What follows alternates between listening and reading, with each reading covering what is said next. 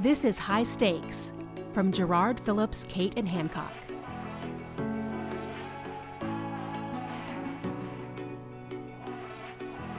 Hey, I'm David Schifrin.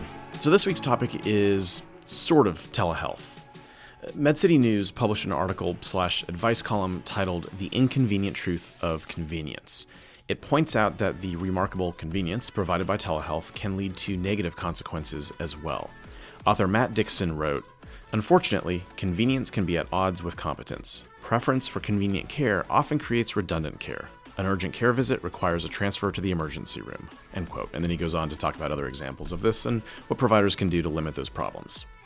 So I was running this article by some of my colleagues, and Yolanda James brought up her grandmother and then also this story about a woman in Alaska.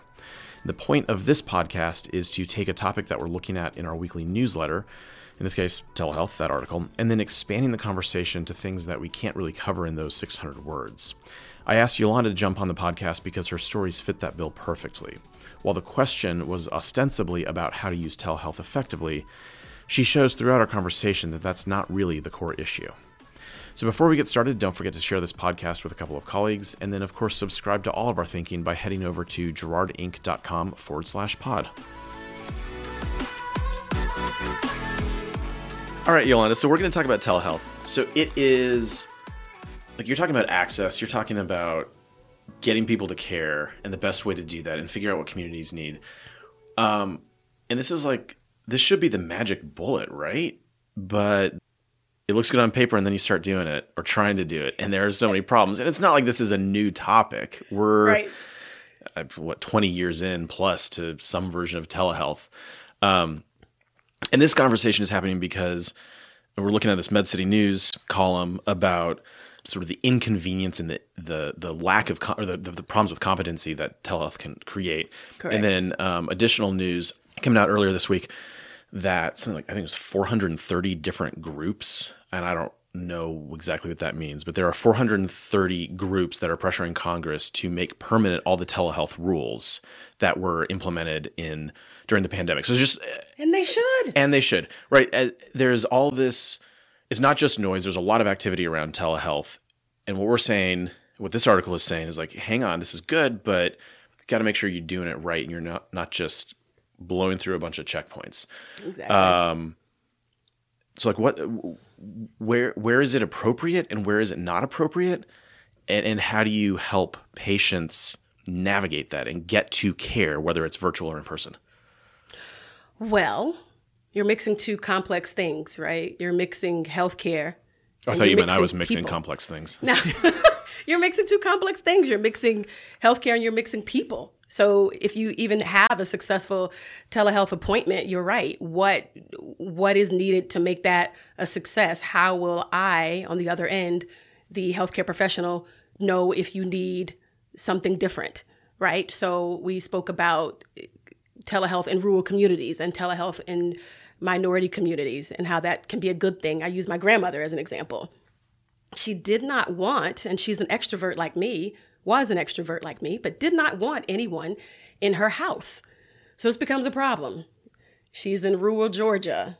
She's older. She definitely needs the care. So we our family had two choices. There were the times when we set her up with her own laptop and showed her how to do Gmail, and she was she was a force to be reckoned with, and she could have those one-on-one conversations with her primary care physician.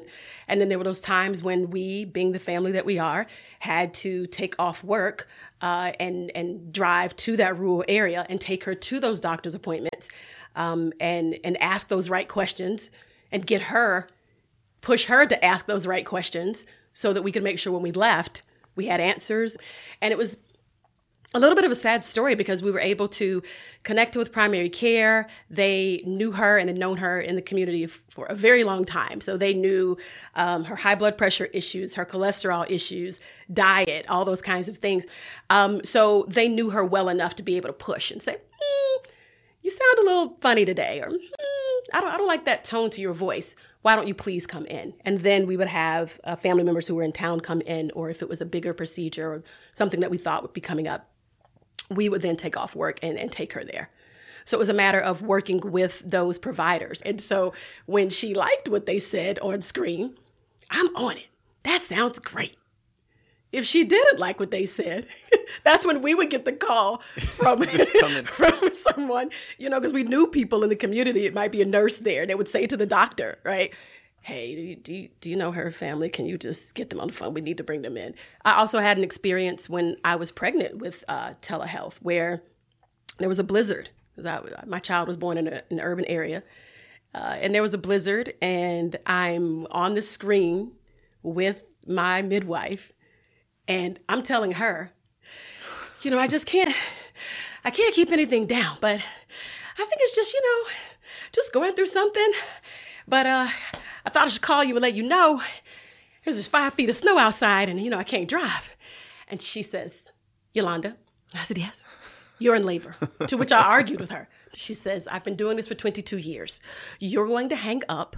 You're going to call 911, and you and your husband are going to grab that bag and you're going to head out the door into the snow, and I'll be here when you get here. Look, I'm trying to argue with someone. But again, it takes that person, that provider that we all know and trust, right? Studies have shown that doctor or that nurse that has that relationship to push you and say, No, I know what you need, and it's this.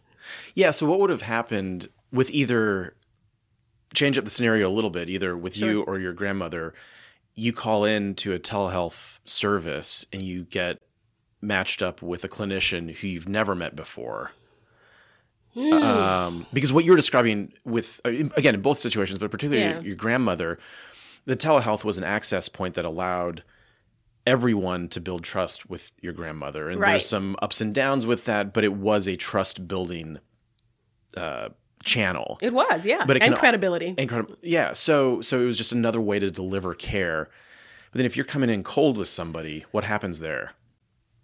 Oh, if you're coming in cold, I, I like would you? I mean, I don't know. Let's make it personal, right? Would you have? How far would you have argued with random nurse midwife as opposed to I would have argued your all day long? and I'm in healthcare. Well, I'm in I'm in healthcare communications and consulting. I would have argued all day long. I and and I come off as this really oh, maybe I picked it up from my grandmother. Come off as this really nice Southern woman, uh, but then when you're telling me things I don't want to hear, I am quick to push back. I try to push back, and I almost kind of, you know, I kind of go into this Barack thing where I'm like, well, let me tell you, this is I know me, and I'm a black woman, and you're not, and this is what I need. So it's great to have those providers that that can push me because you're right. If a random person a random nurse had picked up that phone, what would have happened? I don't know with five feet of snow outside. I'm sure she would have eventually persuaded me. No, lady, you gotta get out of there. You know, um, that's a great point, and it goes back to the story I shared with you of the care providers in Alaska. You know, Alaska, yeah. that's a particular community. It's rural. That's also a, a particular culture. Ex- explain that story, uh, sure. Be- because uh, that also ties in to this article of of appropriateness of care mm-hmm. where and again this article talks about um, handoffs where if you start adding all these extra steps you're adding steps yes. and maybe in certain circumstances it may be a good continuum where it's a natural way to sort of escalate as necessary but in other cases it can right. be a problem because you're just creating more referrals and more mm-hmm. handoffs for the records so anyway but when you're talking about ultra rural alaska ultra rural Alaska. And you also have to know the culture. And of course, I've never been to Alaska. I didn't know the culture, but very much not dramatic folks. So you're you're there and you're in a rural environment and you're with people who just uh, have that pioneering spirit. They just pick up and go. And a woman was on the phone with uh, like an emergency care service, uh, telehealth service. And the nurse said to her, what, What's the problem? What seems to be the issue? And she can't see the woman's hand. And the woman says, Oh, well, I thought I'd call you. I'm bleeding my thumb. It looks really bad. Um, and I'm putting pressure on it, and I have, you know, a, a first aid kit, but nothing's working. Something about the woman's tone the, the nurse tuned into, right? And that comes from years of experience, not knowing this woman, but just years of experience and knowing that particular area.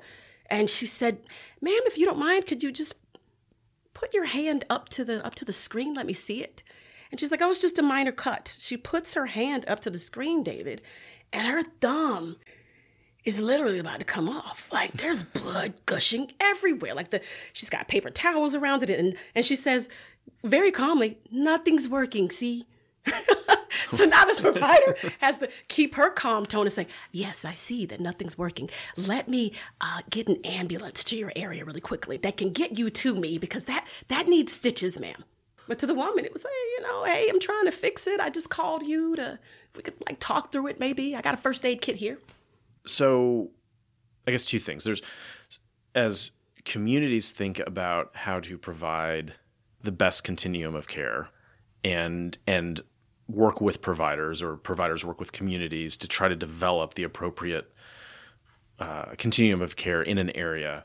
And then also, as telehealth companies are thinking about how to build out their services to provide that and provide a good referral system and not sort of put it, make telehealth into something that it shouldn't be.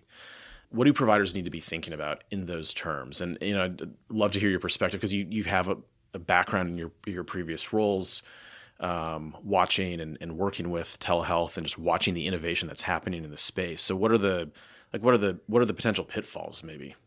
Potential pitfalls, and I think all the successful telehealth companies out there are fully aware of it, is thinking that you know the answer and thinking that one size fits all. And unlike more traditional healthcare models, I find that the tele again the telehealth companies that are doing it the right way, that are being really successful, understand every single patient, every single experience is going to be different.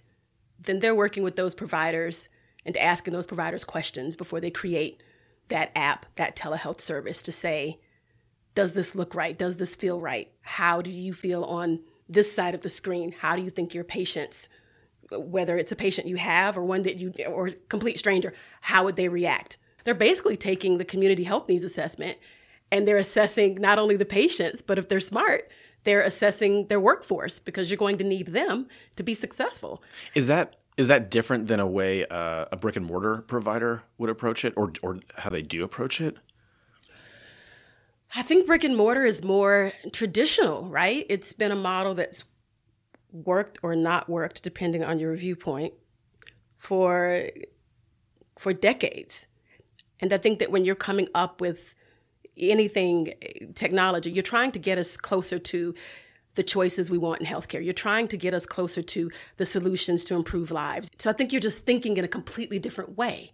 When you look at a brick and mortar and wall situation, I am walled in. I have to leave this hospital. I have to leave this facility to get to know folks. And so yeah. when you're sitting there with technology, your brain is already everywhere, right? ping, ping, I got an idea. You're popping like popcorn. So you've got to be intentional about remembering that you have digital walls. Yes. I think you just have, have, to, remember that. You have to leave the inside of the hospital walls to go out and have all these conversations and bring all this back to figure out how we can help or how we can move the needle forward or, or what we can do. Close on that that thought then. So come you, you come back into the hospital or into your digital space, whatever it is you're, you're building out. So, thinking about this in the context of our marketing and comms friends, what do they do next? How do they create the communications materials and philosophy to help people go through that continuum of care appropriately in a way that builds trust? Like, what? Let me ask a shorter question. What's the role of marketing comms in all of this? Let me think about that as a great question. That's what you say when you're stalling and thinking. It's good. I can I can edit out Thank that space. I always think about our clients and think that they have so many, whatever you want to call them, cheerleaders, champions, advocates, soldiers on the ground. They have so many inside and outside the hospital walls. So, how can these people help you share this story? How can the Marcom group connect with those people who can help you share, share the story, right? Because if I see a billboard or if I see, uh, if I get the newsletter in the mail, the news magazine in the mail, it, it, it, means something more to me when it's not just stock images, when it's got someone uh, that looks like me, that represents me it almost makes you do a pause, right? Mm-hmm. You can put up a great ad and but but think about your community. If it's in a rural area, then think about who you're going to put up there. You probably don't need uh, a smiling 25 year old that's pregnant, right? Because all of my patients are, you know, 65 and up. Um, so I think you have to always keep your keep your people in mind, and and Marcom people are perfectly equipped to do that. They know that hospital. They know the, the cheerleaders inside those walls, and they probably have some great stories of the cheerleaders outside. Heck, they could be one right? They've probably received care at this place that that signs their checks. So I think you have to you have to remember to include those people in whatever marketing campaign you have. Well, thanks, Yolanda. You're welcome. Podcast debut. This was so much fun. I really enjoyed my podcast debut. It's like uh yeah. So hopefully I'll be back one day. But yeah. Yeah, find another topic. All right.